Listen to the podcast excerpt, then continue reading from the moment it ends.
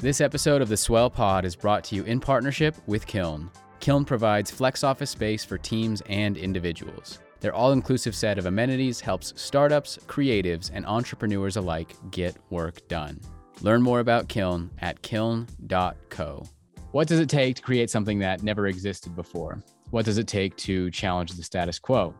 What does it take to change the world? This is the Swell Podcast. We're passionate about the seed of an idea and how it swells into a movement. Take a journey with us as we seek the answers to those three questions through the stories of thought leaders, world builders, game changers, disruptors, and other pleasantly rebellious humans who've ventured out into the unknown on a personal journey to do something novel, innovative, creative, or disruptive. So, Spencer, who do we have as our guest today? Oh, well, yes. Uh, this is Brett Boydell. So, in today's episode, we speak to the head of design collaboration for Bentley Motor Cars. Uh, and he has worked for Bentley for actually over 20 years. And he used to lead the interior design team in producing some of the world's most influential, uh, beautiful luxury cars. Not I have one at home or anything, but um, we, we dive into the, his thoughts about Bentley's design process, uh, Bentley's culture, and their vision for for the future actually beyond the car. Want to know what that means? join us, join us in the session. What, what, what, stood out to you in the session, Josh? I loved his the the story. Uh, there was a story shared about uh, generational story about sitting in the back of a Bentley and what that meant for. I think that was a customer, right? The smell of sitting in the back of a Bentley. Uh, and and the feeling of that and what that meant for the person as they grew up into a future Bentley customer. I loved that. Also, the personal touches that they put. I think uh, they he mentioned something about signing the engine, um, which is incredible. Like just a lot from an experience standpoint that I thought was really cool. Seemed to speak the same kind of language that we love to hear and to speak. You know, so it was it was like kindred spirits. I felt like this episode really good stuff. Yeah, no, it was good. It was good, and uh, good friend of mine as I grew up as well. So all these years later, um, he, he's taken a path that's just yeah blew me away. All right, well let's get into it. Yeah, be sure to like and subscribe, and uh, we'll see you guys next time. All right, see you guys.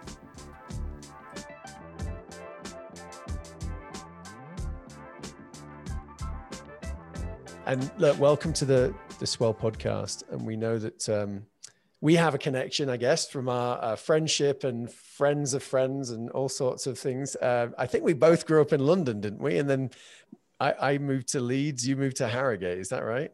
Yeah, yeah. I don't know who got there first. Oh, I got there in 1983 or 84. So it uh, might you, have might, been. A... you might have got there just before me then. Yeah, yeah. Very similar timing. Yeah, yeah. And uh, yeah, we just grew up together a little bit with activities and all sorts of great memories um, in, in, in those uh, th- those areas. Uh, and it's just great to catch up actually now. So it's been quite a few years since we talked.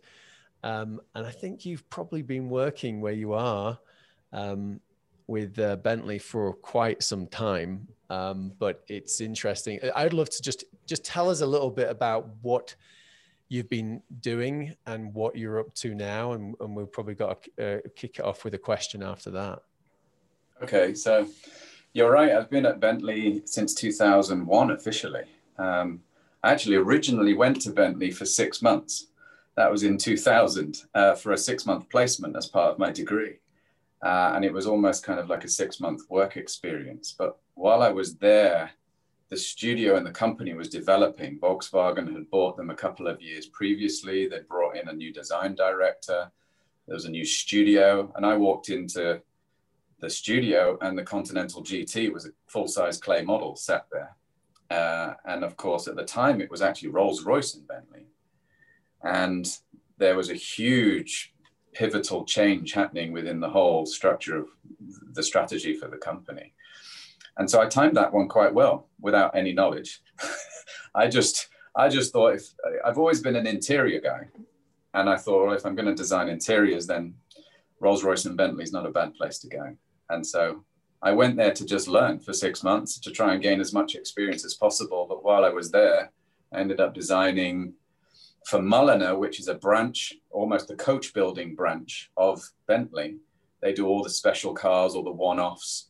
I did um, I did a show car that went to the Paris Motor Show, uh, a special interior for it, and then and then my boss kind of said, "Can you stay and finish your degree from here?"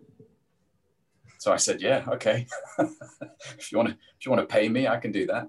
Um, and I, I, I did my degree in the evenings, and they supported me, and then and uh, I was able to finish my degree, graduate, and automatically just became part of the design team in Bentley. Uh, and then over that time, of course, the company continued to evolve from this kind of um, big old man car into much more GT, much more performance orientation. Um, they went back to Le Mans and they won Le Mans. Uh, and so that really spurred a whole new set of events and design thinking within where the future of Bentley as a brand can be. Rolls Royce separated, went to BMW, and there was a complete focus on where the future of Bentley could be. And so I, I've been fortunate to be instrumental in working as a designer on the interior of all the really most of the cars that you will have seen um, associated with Bentley, as well as special projects, um, and also focused quite a lot of my time on some of the concept cars, which, as a designer, are kind of, you know, the pinnacle of what we we get to do, because we get to have an awful lot of fun, and and people don't say no as much, which, which I guess as a designer is what we always dream of is is just kind of wild creation um, and really pushing the envelope and, and innovation.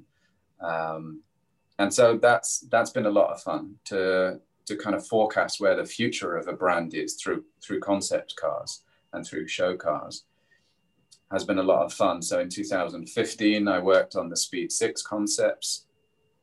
We did a second one in 2017, which was the Speed 6E, was the first time Bentley predicted their link into an electric future. Um, and then our centenary in 2019, I focused uh, a team, and nothing is ever just me. You know, it, it, I'm always part of a team, and I've been fortunate to lead the teams um, for both of those concepts. 2019 was our 100 year anniversary. And so it was a great opportunity to show the world where the next 100 years of Bentley would, was going, where the company direction was going to go, um, while celebrating 100 years of everything that was behind us uh, and everything that had got us to where we were. We also wanted to create that paradigm shift of where the future of luxury automotive travel was, where the future of grand touring was. So we created a concept called EXP 100 GT. And that, that was really a lot of fun, a lot of hard work, um, but was pitched at 2035. So very much a vision of where the future can be. And it wasn't just about the future of the car. It was about the future experience of yeah. Bentley and luxury travel. What what a journey you've had then. What a lucky break, I guess, maybe, um, to start there in doing your degree. And by the way, yeah, I my my my uh, my driveway is full of Bentleys, and I know exactly what you're talking about when you're talking about those interiors. It's uh, yeah, I know the back of my hand. Uh, but it's, it's, how you said that. You you know, you know the cars. Um, but uh, what I want to take just back before we kind of maybe dive into a little bit around um, the design and maybe even the design thinking, your approaches to to to, to innovating. Really, um, why why interiors? What what what was it that you found right back when you know? What did you fall in love with? So I, while I was at university, you know, I, I went to Coventry University, which is pretty renowned throughout Europe as, you know, if you want to be a car designer, which I'd always wanted to be since about the age of four. Um, I was, as a young kid, always sketching cars, and you know, everybody else wanted to be a, uh, you know, an astronaut or a choo-choo train driver, and I was like, no, I'm going to be a car designer, and uh, and so the irony of actually going and doing that was was not lost on my family. Um, but I found myself at university with some extraordinarily ta- talented uh, guys and girls. And I just realized that most people's focus was all exterior design. And it's really finite. And it's all about tuning kind of minuscule lines and proportions and volumes. And I found it interesting, but the interiors just had so much more going on, so many, di- you know, so many components so many, you know, every switch, every button, every surface, all of the materials, it all just intrigued me that much more. And and I found I was I was kind of good at it and had a, a talent for combining all of those things into one homogeneous design, um, being able to see the big picture, um, and also then translating that into one language, one design language uh, is really the big challenge of any interior. Uh, and the reality is, you know, it's always a team of designers that deliver an interior, uh, but try, it always needs to look like one one person's hand drew everything. It all came from one person's mind, and, and that's a challenge in itself. I guess it was the, the scale of the challenge that really intrigued me. Yeah. Um, no, I, I, love that. Um, and what you're describing there is I mean, it's so important for for interiors. I mean, it has to happen that way. Of course, in businesses, in corporations, in unicorns, I mean, it, it, it could be their products, it could be their soft, their digital products, it could be their even down to like their services and their culture has to. I mean, ideally, it would also feel very, very similar uh, experience. Um, but of course, in a car, you kind of haven't got a choice, right? It has to be that way. Um, J- Josh, what um, I know, Josh is like waiting for this killer question to kick this thing off. Uh, no, I'm, well, only, I'm only kidding. There, where yeah. do we want to go? Well, so two questions went through my mind, and one was, I'd love to know if if that was kind of what you were hoping to do from the time that you were really young. You know, how did ultimately, you know, where you're at now? How how do you look back on your expectations and and, and, kind of what you thought it would be and, and ultimately what it is now. I'm interested in, in your perspective on that. And then I'm also interested in the second question, which was from a design perspective, do you select materials based on based off of the smell? I'm intrigued by the idea of a new car smell based off of the design and, and the choice of materials and, and things like that. So even down to the even down to the detail of smell uh, when somebody first steps into the car. But yeah, anyway. Okay, so uh, your first question yeah, is a good yeah. one. Um, the reality of design work is is not the same as the dream. Um, as as most professions, it, it, still comes down to hard work. Uh, you have to be very good with deadlines. You have to be very good with late nights um, and churning out ideas. You know, the, the concept of being good at drawing doesn't equate somebody that can design uh, because a designer has to take a blank piece of paper and create something and transmit ideas from your mind through to 2D and then into 3D very quickly. And we use computers an awful lot for that quick transition. Um, but actually, the, the fastest way to communicate ideas or concepts from your mind is still is still to just sketch. And most designers, you know, they may use different ways of, of sketching and different mediums. They may sketch straight into Photoshop these days, but actually it's still that just idea generation and, and, what about this? And you could do this slightly differently. And then you just sketch out those ideas. And the reality is 90% of anything that you ever create will never see the light of day.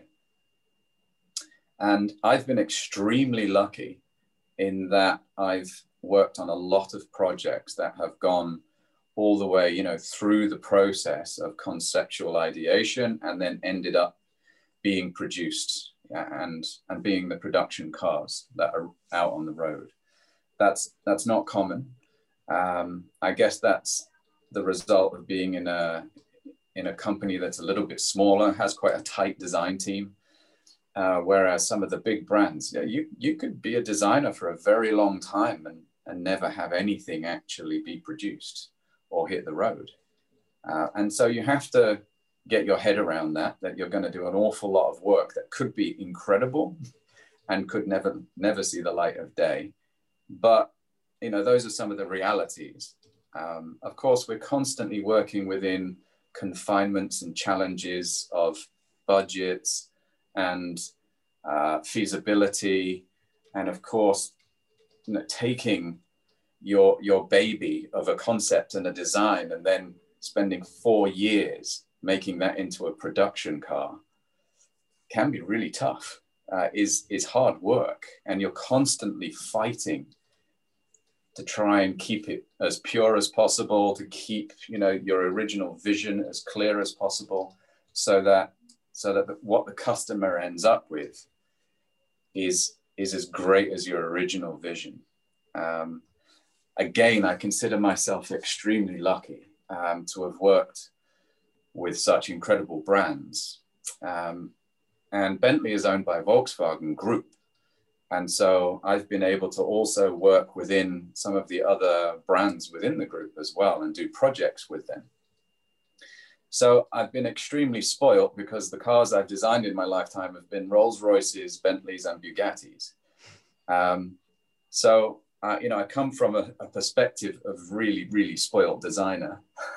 um, and so when I create a vision and when I see something uh, and then you know create imagery and work with a team to develop that, um, the reality is actually better because of the materials, because of the way the, craftsmanship and the artisans that then develop that, that vision into a reality. Because I'm working with the very top level of material materials, the very top level of engineers who are trying pushing extremely hard to try and make that vision a reality for our customers.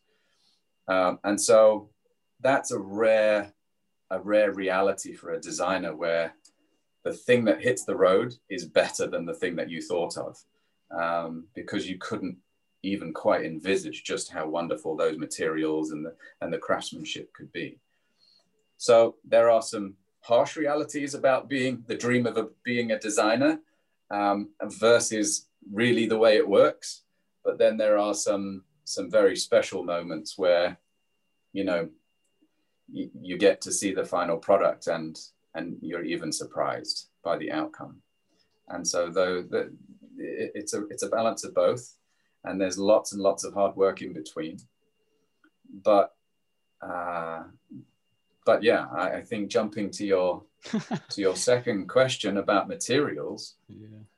um, we have a whole department dedicated to uh, material materials, material development, and of course, at the moment, also constantly pushing for for what else beyond kind of wood, leather, and metal um, are we looking to cloak our interiors in? And we're looking more and more about sustainable materials, alternatives, um, you know, so that so that vegans might have an opportunity to to have a luxury experience in a car. We're looking a lot of materials and fabrics because actually, for instance, when we designed the Queen's car uh, for the Queen, you know, she doesn't sit on leather. Um, the driver sits on leather. She sits on fabric. She sits on wool um, and a special a special fabric. And so actually, you know, leather is not the pinnacle of luxury. It's what we've become used to, and it's got huge practicalities and it works because it lasts for so long. And even when it gets old, it develops a beautiful patina if it's the right quality. But actually, there, there's a lot of space for sustainable fabrics and working with really great companies that, that, that kind of work in a very ethical way to produce alternative material. So um, that can pose a different challenge in that one of the things people love about Bentleys is the fact that they open the door and the car smells of wood and leather. Yeah, it's synonymous for a new car smell, and a Bentley smells quite different than your average car um, because of the materials that are in it. But if you take all the leather out and you took all the wood out, what does the car smell of? Um, and so, yeah, we have to we have to think a little bit about how do we how do we enhance the shift in that experience, uh, and all of it is part of what we would call kind of a, a luxury experience. you know, is being able to, to open the door. It's about smell, it's about sight, it's about really electrifying all of the senses.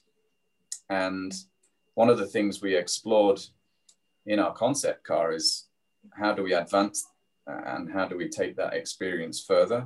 How do we use the digital age and technology to enhance that experience? Uh, you know, we involve lighting, so you have different moods and different experiences in, in daylight versus at nighttime. And um, you can start to use, you know, curated experiences to enhance all of the senses to create different experiences in different situations. And that's something that our, our, our, our team dedicated to user experience focus on is, yeah. is how it feels beyond, beyond the wood and the leather um, that we're so well known for.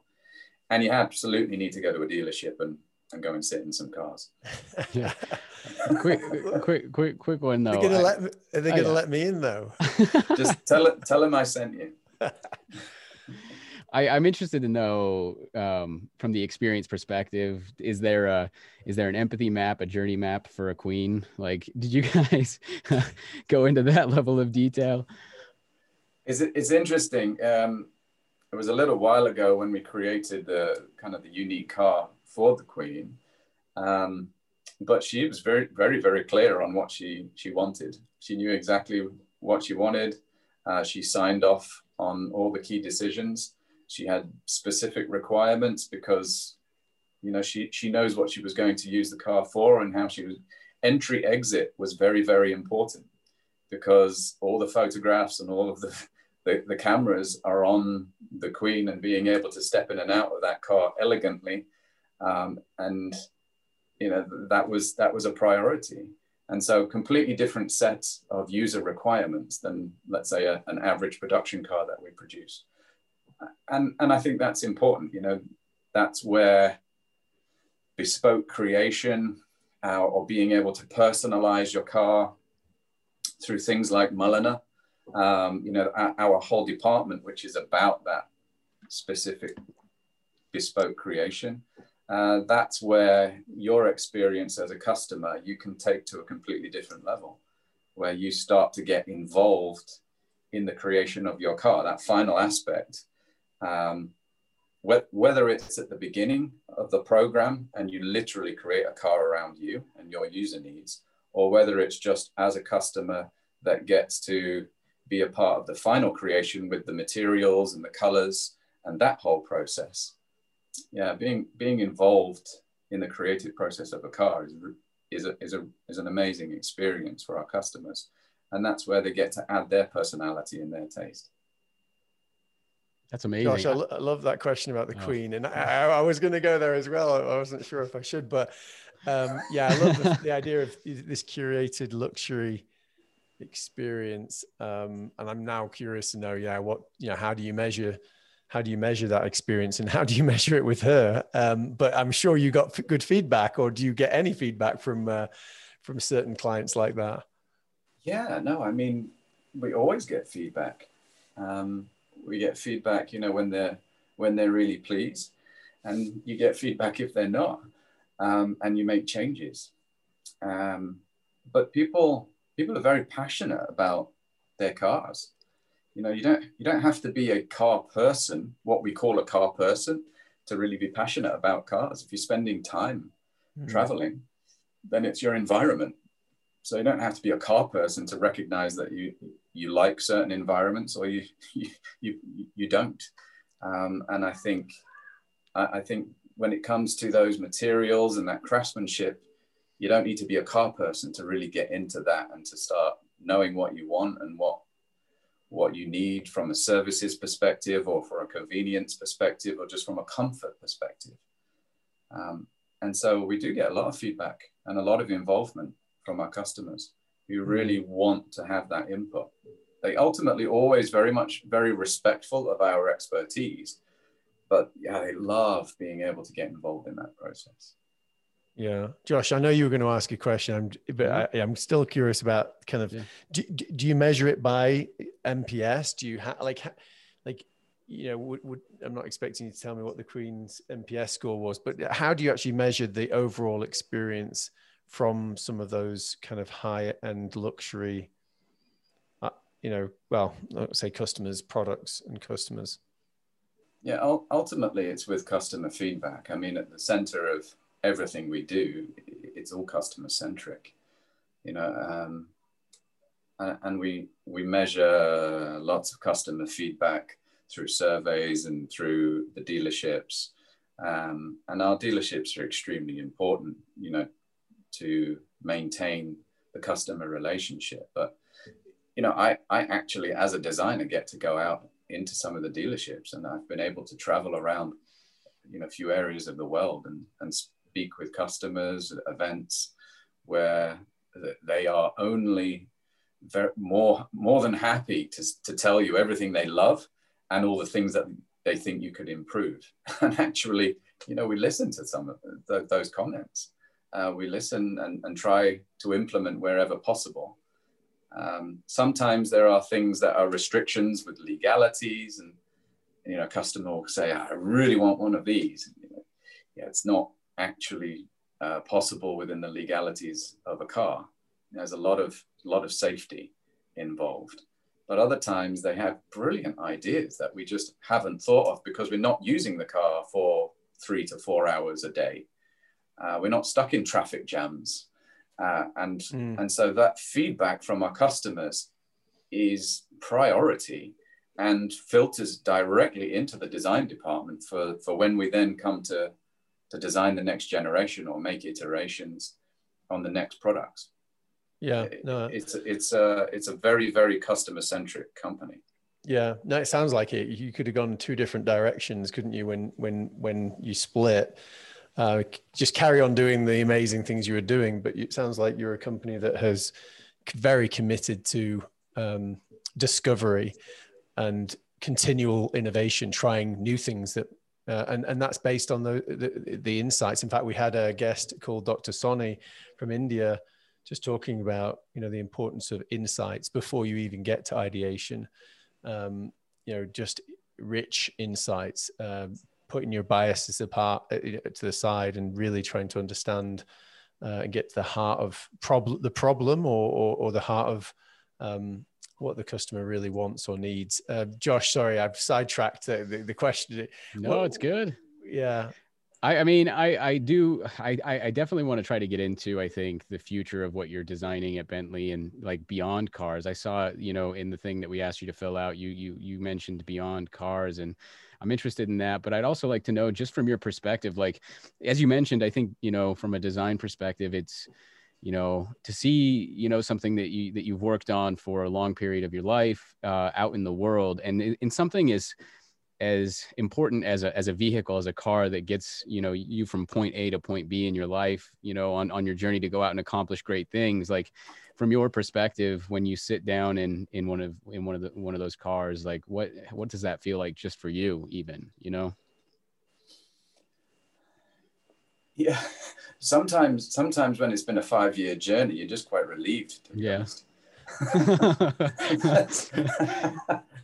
um a lot of the time, you know, when when the car finally makes it to the motor show or the launch event or whatever it is, you you you're really nervous about what the feedback will be. Um, journalists can be, you know, ph- phenomenal barometers mm. uh, because they're all they know what they're talking about and they will do their best to kind of really find the problem. But when they like it, they also are very good at telling you. And so, yeah, there's always a bit of nervousness, you know, when you're about to launch a car or a new product to think, did we get this right? Is this is this where we wanted it to be?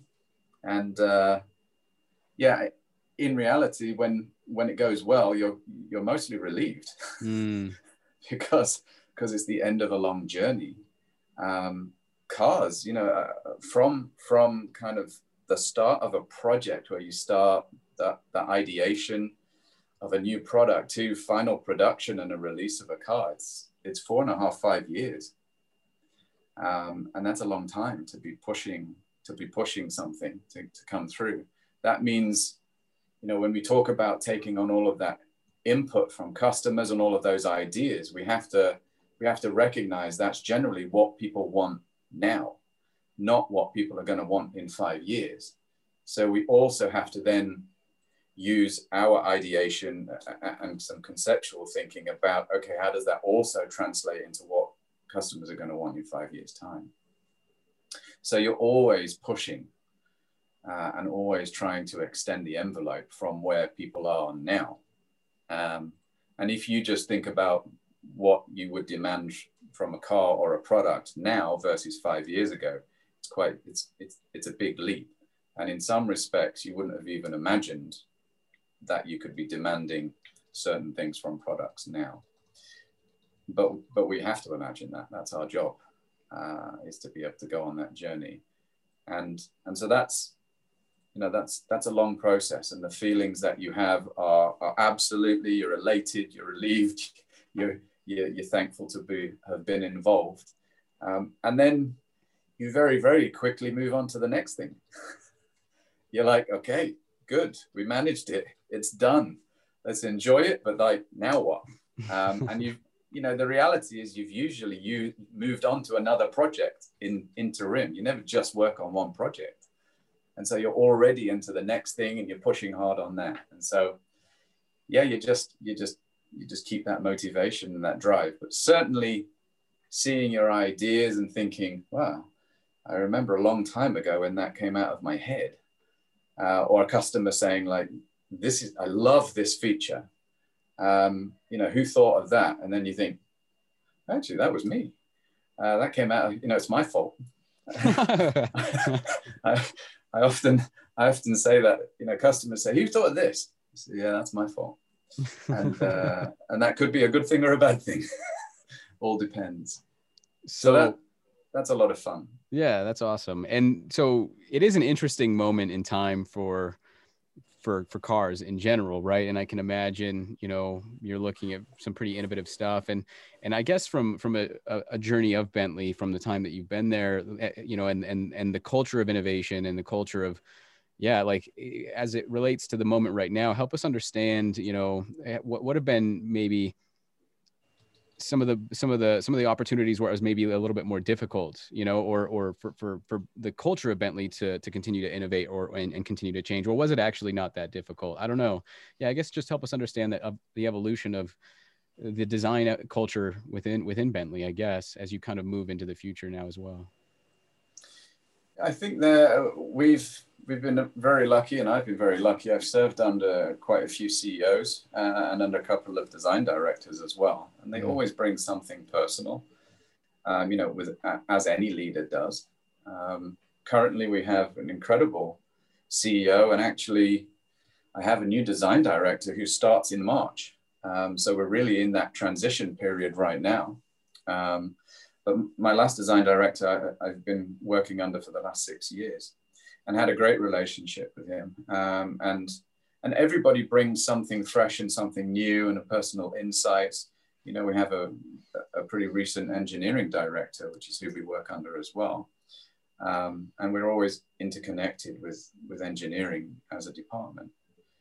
And so each individual uh, has a different vision uh, and something that, that maybe is a focus I have to say, uh, Bentley uh, has been exciting because we've had really driven people that are extremely well educated, uh, have a lot of vision.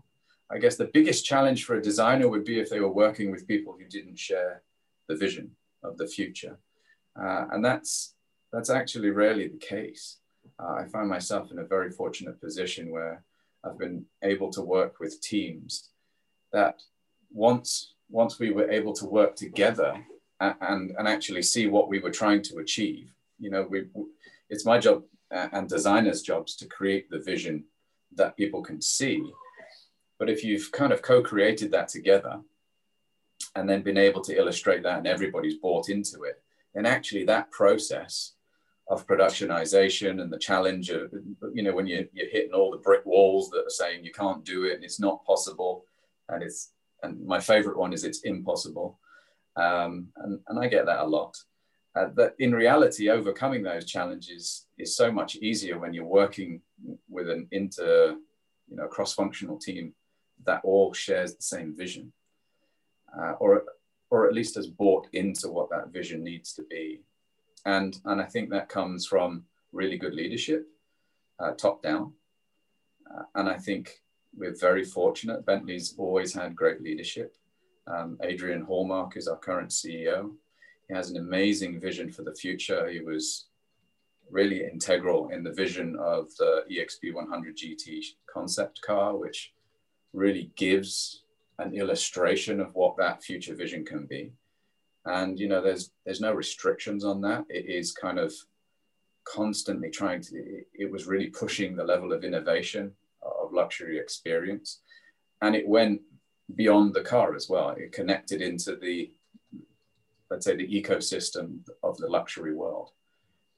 Um, and started to expand on what those experiences could be and how they could be curated uh, and expanded also beyond the car itself, which is really something I'm starting to focus on uh, is, is extending the design language of Bentley beyond the car as well, which is a, a vastly developing area. Um, and something that's becoming really important to a lot of companies, uh, especially luxury companies, where you know, connectivity and technology is enabling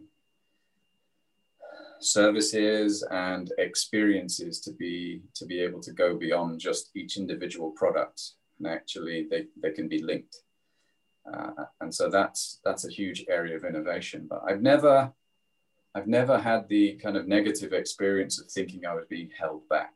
Mm. And I think that's that's really key. And that's that's partly the onus is on me as a designer to make sure that I've done my job properly to inspire mm-hmm. uh, and to help people to be able to see maybe beyond what's right here and, and, and way beyond. And then, like I say, when they're all bought, when everybody's bought in, you all charge together. And then, and then that's when stuff changes. That's when stuff happens. Yeah, that's great. I'm interested. Uh, Spencer, do you do you want to hop in?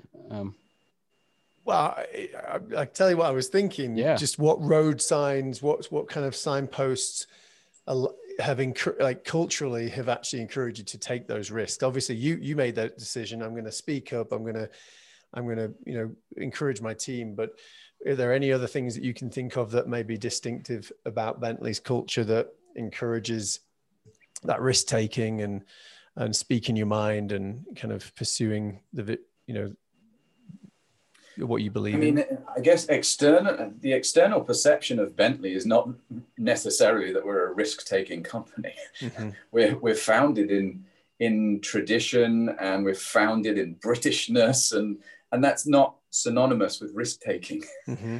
Um, but I think the reality is, you know, um, when it comes to any luxury product, um, we have to work. We're working on emotions um, because it's it's not a necessity.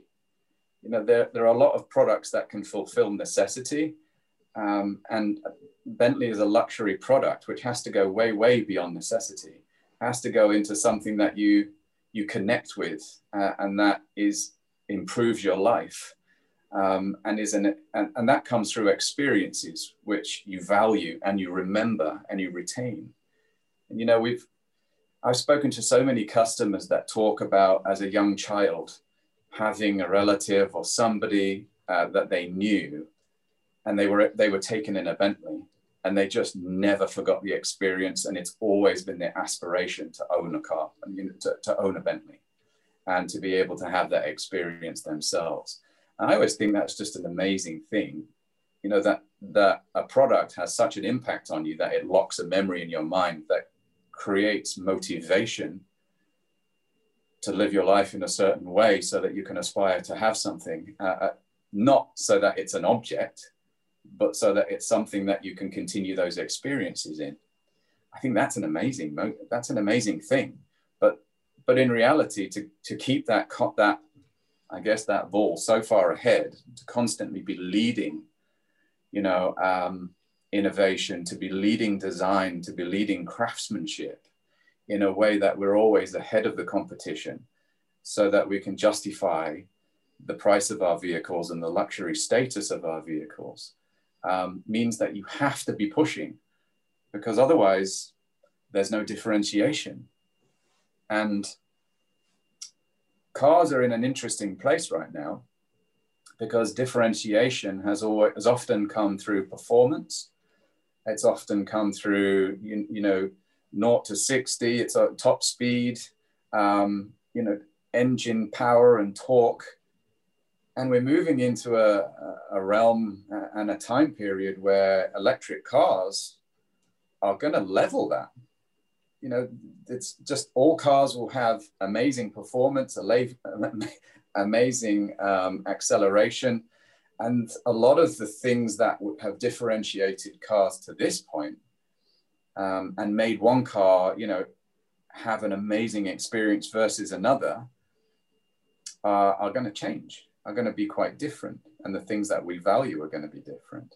Mm. And that's where going back to, you know, like was said, the, the, the smells, the touch, the feel, the quality, the the understanding that that's been handmade, and that you know there's been there's been human investment into that particular product. Um, those things actually will be the areas of differentiation, along with design, and then the way that you can use technology to enhance those experiences. So the reality is. I, I can't imagine people people say name one risk taking company to me, and Bentley's the first one to come to mind. But if we're not pushing the envelope, then we're not relevant because we have to be at the forefront of what's defining luxury experiences. Um, because that is what makes that's what gives it the value. Um, and so, in our, in our own way, we're constantly having to innovate and push and and kind of change where the envelope is or where people's expectations are um, so that so that we're inspiring people and they're emotionally engaged in in what that product can provide. Yeah, I love that. Um, you know, I'd love to know more about um, the cult. Uh, sorry, the can you can you kind of paint a picture of how you are creating the future? Then, like, what type of things are you looking at, and how how do you actually approach reimagining the future uh, as a as a design team? Uh, that's my question. Actually, Josh, that's one question. Where well, so should we I, go down that avenue, or have you got something uh, much better than mine? No, I'm sure you have. I, I, was thinking I was thinking the same thing, but from like that experience perspective, because mm-hmm. the experience of of of cars in general is is changing beyond cars, right? And and and from your guys' perspective i think just to add on to your your question spencer was mm-hmm. you know from an experience perspective you know I, I would love to know what you, the breadth of experience looks like now at that point like the touch points beyond the car and and kind of when you think about it from an experience perspective how are you looking at it as well yeah um, i think i think uh, the experience side of things, or, or, let's say the, the future of experiences, is about being able to tailor and, and bespoke to each individual customer. Um, we, we have customers that are hugely successful, and very often they know they know what they want, um, and they expect something to deliver. Uh, my my mind is always about delivering just a little bit more than expectation. And I think, I think luxury experiences are the things that actually surprise and delight you. So the things that you know, you, this is my expectation here, and it actually goes just a little bit further and surprises me uh, and gives me something I wasn't expecting. That's luxury. That's the point of luxury for me. Um, and I think that's what, as a company, we're constantly trying to develop is, is how do we meet the expectations of our customers? And then how do we surpass those? And how do we bring this element of discovery and surprise and delight um, to the whole experience? Uh, and you know, it can be it can be something uh, uh as small as a little element within the car, um, from my perspective, really good design you shouldn't be able to take in in one hit. So, you know, you shouldn't be able to, to, to, to look at a car um, and see everything that has been designed. You shouldn't be able to open the door and sit in a car and suddenly be able to just breathe in every element of design. Really good design should be a journey of discovery where you take it in, you have a, a set of experiences, but then as you live with a product, it gets better. There's not that many products that as you live with them, the experience enhances. And, and that's something that we're constantly trying to, to develop so that there's layers of design to every element. So it might be that, you know, you've been using the car for six months and then suddenly there's a, there's a rotary or a switch or a, or a panel on the interior and you just realize that there's more to it than you first saw there's another layer of design, there's another layer of complexity, there's an attention to detail you hadn't appreciated on first read. And we refer to that as kind of first read, second read, third read. And I think that's really important um, where, where the ownership experience gets better with time. Um, and that, that requires a lot of investment because because that uh, it's expensive to design things that have first, second, third read kind of discovery in the design themselves because it is often connected to complexity, it's connected to materiality. Um, we, I, I, designed kind of uh, details and rotaries in a concept car which had uh, the kind of the, the finish which is synonymous with Bentley, we call knurling and it's this diamond finish. Um, and you know, people love the, the tactility of that. And we even put that knurling finish and that diamond finish in areas that you can't see. So it's behind surfaces. So when you open the door handle, it's on the back surface. You can't see it, but you can only feel it. Mm. But every time you go to open the door, you feel something, you just go, that's nice. yeah. And nice. it's, you know, it's just that, it's that they didn't need to do that. I would have bought the car anyway. Yeah, but but I appreciate it. Mm. Um, and there's those kind of finishes. And so we have customers that love those experiences. So then we're designing, you know, the next generation of or, or a concept that shows where we can go in the future. And we start saying, okay, but how do we how do we take that forward again? What's the next step for that experience? And so I, you know, I developed um, a three a knurling that had a 3D shape to it, and actually we worked with a company that used a 0.3 milling head on the aluminium components so that they pierced through and perforated the, every surface of the diamond knurling, which meant then I put a second material inside, which was actually copper, so that when you really, really look at it, you realize that it's transparent and you can see the other material through it. Now, you don't see that on the first read ever. You just think, oh, it's lovely knurled, and oh, that feels great. You know, that feels super. And then at some point, you look a little bit closer and you realize there's a, a level of complexity and a, and a layering of design and a layering of materials, which suddenly just fascinates you. And, and that's that point of, I wasn't expecting that. and who thought of that? And why would you go to that level of complexity? Mm. But actually, that's the point of luxury. For it, me, that's that journey of discovery. Yeah, I love that. I'm, I, I'd love to know from like, so from the actual, because you mentioned you've never felt like you've been held back. And is it those moments, you know? I'm generalizing. Yeah. Okay. but is it is it those moments that really, I guess, fuel like you if, if there was anything that you're striving for as you start to innovate it is you know like on the you know as, as you take a step back you can see a bentley as this but what we're really striving for almost culturally the thing that that everybody at bentley is really looking for are those little things that nobody had to do but we did if that makes any sense that i don't know. The element yeah, of surprise that, as well. Yeah. Yeah I, I think there is definitely a, a big a big picture um, but the differences are on in, in the, the details. Um, the differences are in some of the small little things that make the difference, and they all add up to what that that Bentley difference is. Um, mm. It's it's the fact that you know you can recognize the handwork, you can recognize the investment um, in in in a workforce that is skilled, um, rather than a mass production approach. Which yeah, it's more effective, it's more efficient, and you can make more money that way. The, the, the, the worst scenario for making money is to have lots of people involved in a product. But but if you remove that from a Bentley, then you've lost the essence of its very soul. You know, it's about hands. Uh, and there's a sustainability in that very concept in itself. It's about a workforce and a skill force.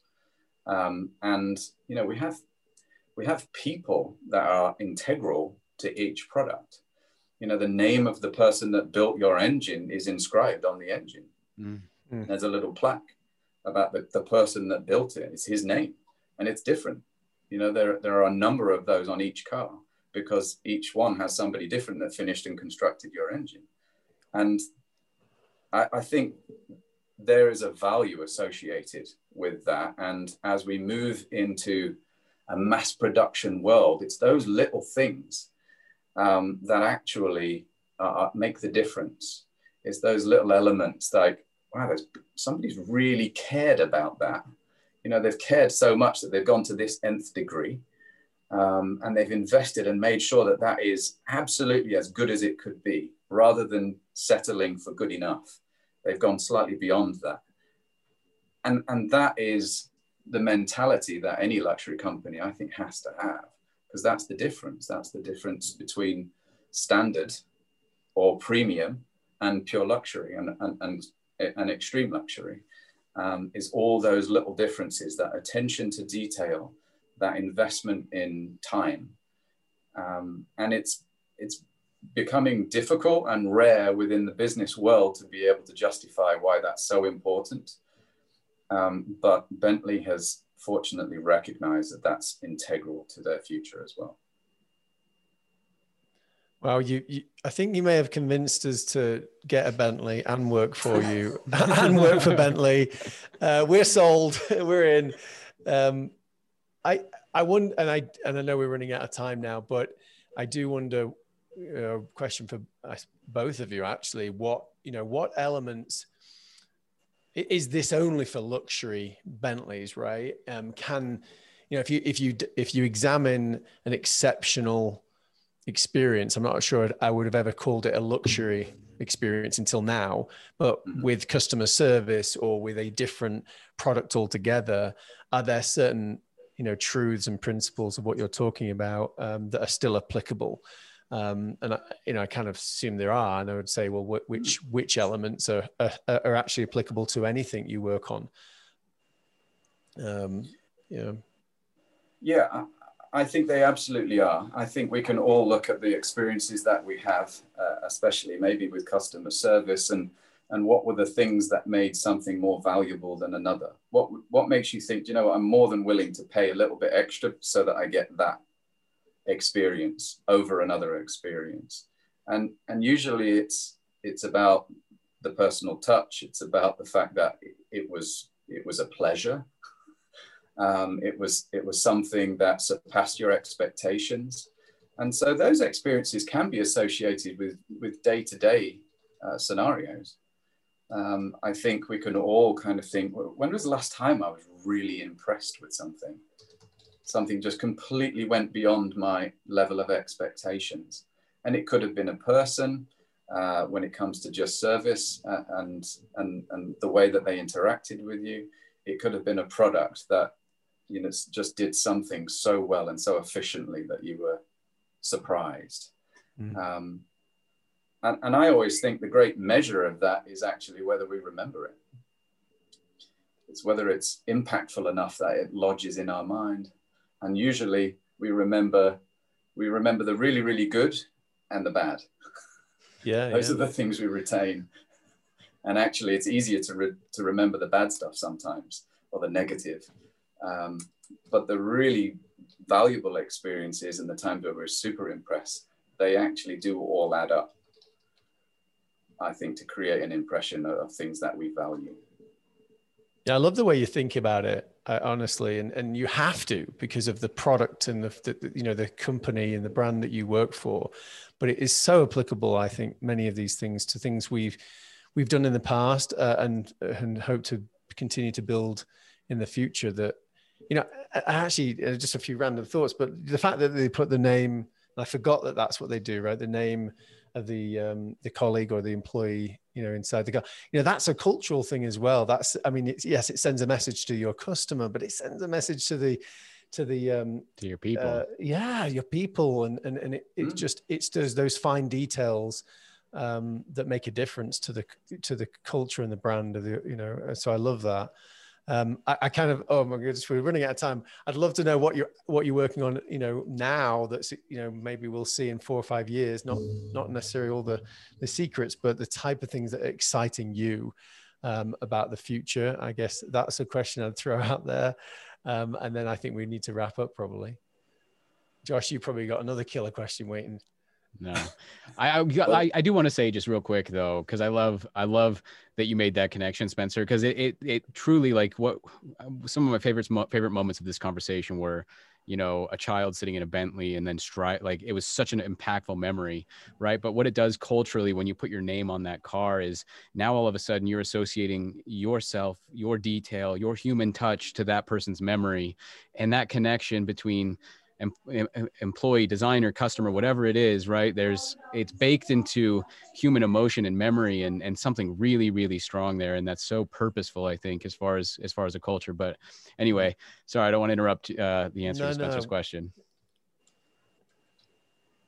Well, the the you can pass. Thank you for the thank yeah. you for that perception.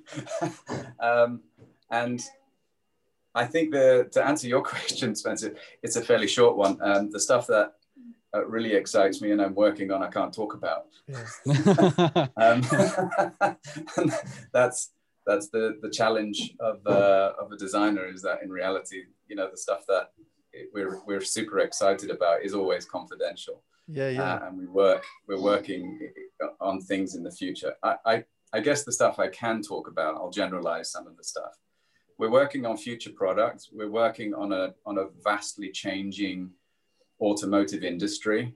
Uh, we've already made clear declarations about the electrification of all of our cars. Electrification, you know, a lot of people look at it and think that's a really good thing because of the impact to the environment and um, air quality and sustainability and all of those things are, are positive. But is it going to kind of am I going to lose my my automotive experience? is it all suddenly going to become a bit dull? And in reality, you know, um, you talk about electric cars, and most people struggle with them is is the lack of noise, yeah, the, the lack of one of those elements.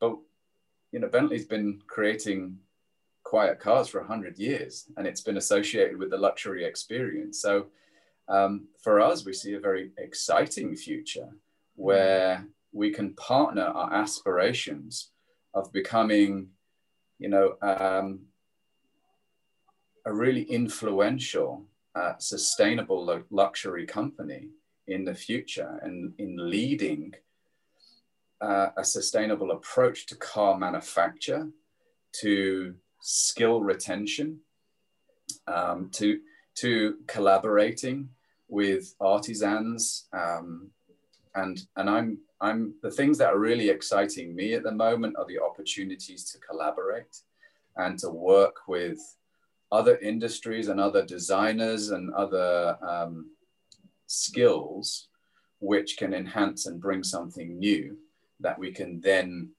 you know make a part of the future of bentley. There's a huge element of the influence of technology which I find really, really intriguing because how do you how do you make technology have warmth? How does it have feedback? How does it engage you? Um, how does it create an experience that's as lovely as touching, you know, a perfectly milled piece of metal componentry in your car that has a mechanical feel like the organ stop uh, in the vents on a Bentley? How does how does that experience balance into a digital world mm-hmm. and that's really exciting uh, to be trying to understand how you create that warmth from technology with the convenience of connectivity and and, and convenience and efficiency in, in, in all of that. So those things are, are really exciting. Um, I think there's we're, we're in a pivotal moment in the in the mobility industry, um, and there's lots happening. And rather than being scared of that, I think we're at Bentley we're just really excited about the next hundred years uh, and everything that is in front of us and the opportunities that are, are in front of us as well. Wow. Well, it's fantastic. Josh, do you have anything else? I know we need to wrap up. No, just yeah, it is are you interested in people following you like on social media? Or if anybody wants to reach out to you like are you open to that from listening to this podcast? And and if so how can they get in touch or reach out to you or follow you? Um, yeah.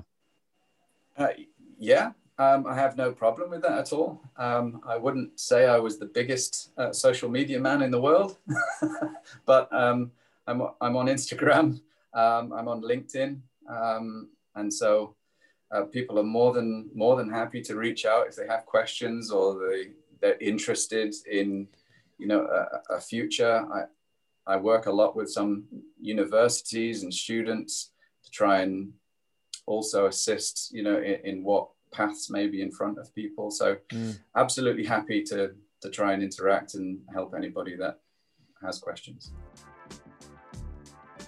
All right. Thanks for hanging out with us, everybody. We hope you enjoyed today's episode of the Swell Podcast. Be sure to like and subscribe. And if you did enjoy the podcast, please be sure to leave a review uh, and get involved in the conversation on all the major socials at the Swell Pod. We'll see you next time. Thank you.